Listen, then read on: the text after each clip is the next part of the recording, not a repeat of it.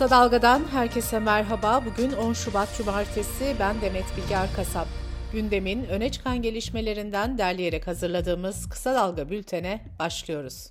DEM Parti 31 Mart'ta yapılacak yerel seçimler için 16 büyükşehir, 40 şehir ve 3 ilçede belediye eş başkan adaylarını açıkladı. DEM Parti'nin İstanbul Büyükşehir Belediye eş başkan adayları Meral Danış Beştaş ve Murat Çepni oldu.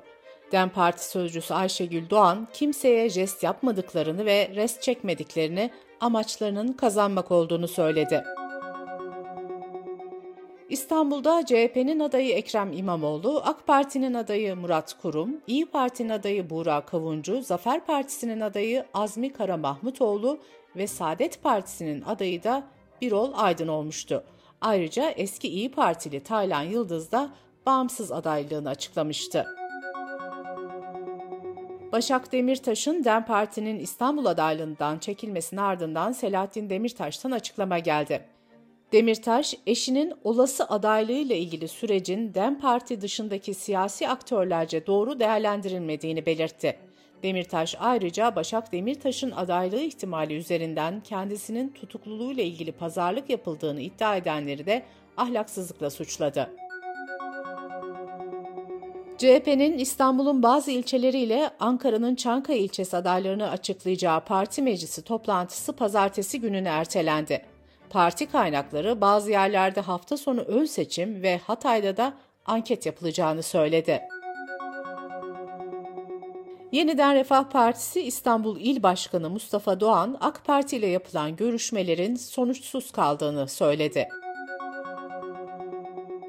Anayasa Mahkemesi Başkanı Zühtü Arslan, önceki gün Cumhurbaşkanı Erdoğan'ın da katıldığı bir törende Anayasa Mahkemesi kararlarına uyulması gerektiğini söylemişti. MHP lideri Devlet Bahçeli bir kez daha Anayasa Mahkemesi'ni hedef aldı. Mahkemenin milli güvenlik sorunu haline geldiğini savunan Bahçeli, Anayasa Mahkemesi'nin kapatılmasını ya da yeniden yapılandırılmasını istedi. Eski CHP Genel Başkanı Kemal Kılıçdaroğlu hakkında Cumhurbaşkanı Erdoğan'ın oğlu Bilal Erdoğan'a yönelik ifadeleri nedeniyle hakaret iddiasıyla 2 yıla kadar hapis sistemiyle dava açıldı. Adalet Bakanı Yılmaz Tunç, 6 Şubat depremlerinin ardından başlayan yargı sürecine ilişkin bilgiler verdi. Bakanın aktardığı bilgilere göre hasar tespitinin ardından 2825 kişi hakkında soruşturma açıldı. 267 kişi tutuklandı. 984 kişi hakkında da adli kontrol tedbiri uygulandı. İstanbul Beylikdüzü'nde seyir halindeyken arızalanan metrobüsü kontrol etmek için araçtan inen şoför Eyüp Maytalman'a karşı yönden gelen metrobüs çarptı.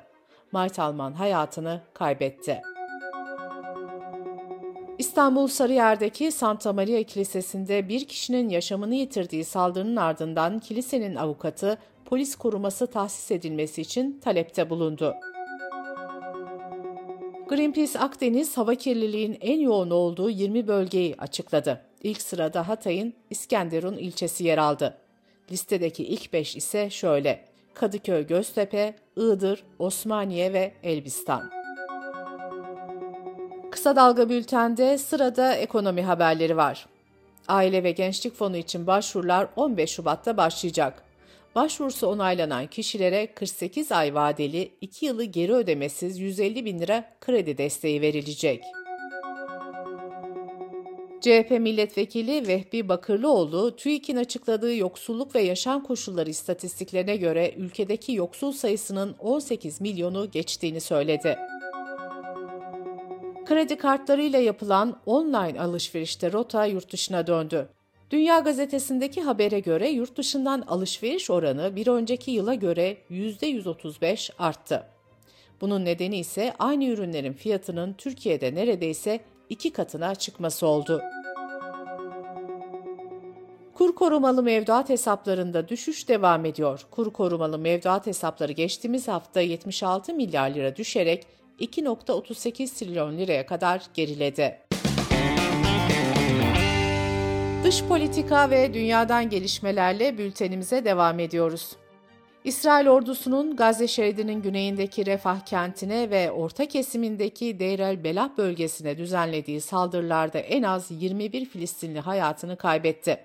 Gazze'de yerinden edilen 1,5 milyon kişi refaha sığınmıştı. Birleşmiş Milletler Genel Sekreteri Guterres, İsrail'in güvenli olduğu gerekçesiyle insanları buraya ittiğini belirterek refaha saldırının savaş suçu olacağını söyledi.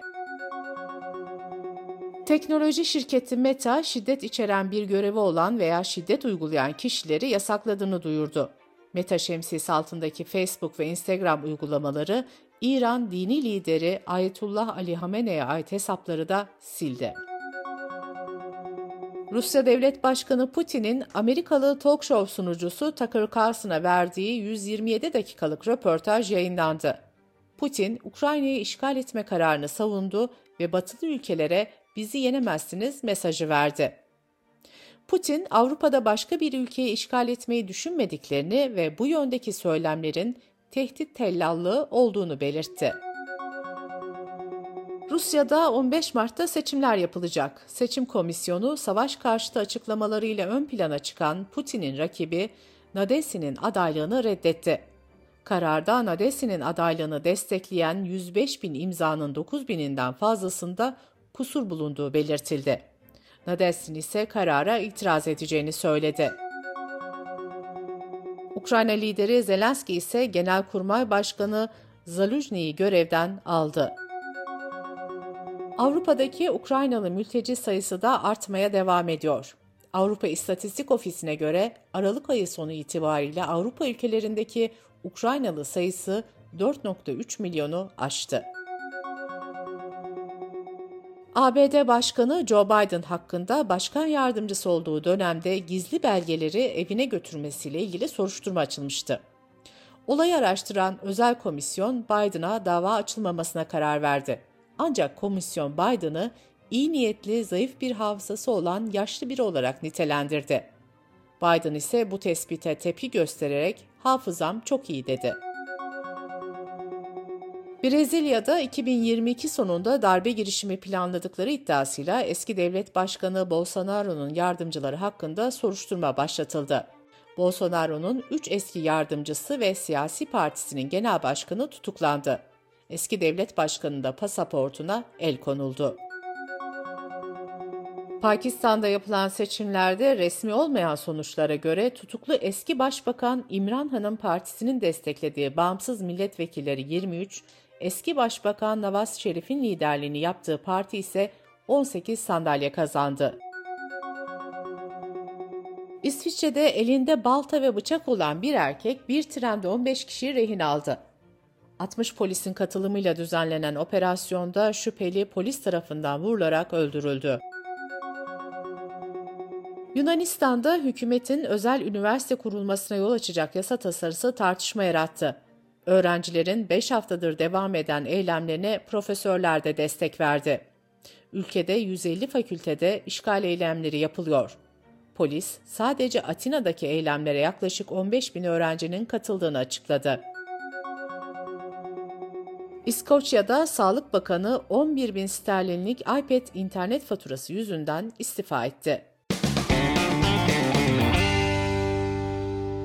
Spor, kültür, sanat ve yaşam haberlerine bakalım. Orta Doğu'da 12 ülkenin futbol federasyonları FIFA ve UEFA'ya mektup yazdı. Federasyonlar Gazze'deki soykırım ve savaş suçları nedeniyle İsrail Futbol Federasyonu'nun tüm faaliyetlerden tecrit edilmesini istedi. UEFA Uluslar Ligi'nde 2024-2025 sezonu kura çekimi yapıldı. A milli futbol takımının B Ligi 4. gruptaki rakipleri Galler, İzlanda ve Karadağ oldu. 1970 yılında Dünya Kupası'nda ilk kez kullanılan sarı ve kırmızı kartın ardından yeni bir kartın kullanılması gündemde. Yeni mavi kartın hakemleri aldatmaya yönelik hareketlerde veya hakeme itirazda kullanılacağı belirtiliyor. Mavi kart gören oyuncu 10 dakika oyunun dışında kalacak. Yeşilçam filmlerinin çekildiği İstanbul Yeşilköy'deki tarihi Darcan Köşkü restore edildi. Köşk, Süt Kardeşler'den Tosun Paşa'ya, Kanlı Nigar'dan Orta Direk Şaban'a kadar klasik filmlere ev sahipliği yapmıştı. İki sağlık sigortası şirketinde meydana gelen büyük bir siber güvenlik ihlali nedeniyle Fransa nüfusunun neredeyse yarısının verilerinin çalındığı açıklandı. Everest Dağı'nda insan atıkları ile ilgili şikayetler artarken Nepalli yetkililerden yeni önlemler geldi. Buna göre Everest Dağı'na tırmananlar artık kendi dışkılarını temizleyecek ve bertaraf edecek. Dağcıların dışkılarını poşete koyup yanlarında taşımaları gerekecek. Kısa Dalga'dan bir öneriyle bültenimizi bitiriyoruz. Banu Güven ve Kemal Göktaş Akıntıya İnat podcast serisinde deprem davalarını ve geride kalanların adalet mücadelesini anlatıyor. Akıntıya İnat'ı kısa dalga.net adresimizden ve podcast platformlarından dinleyebilirsiniz.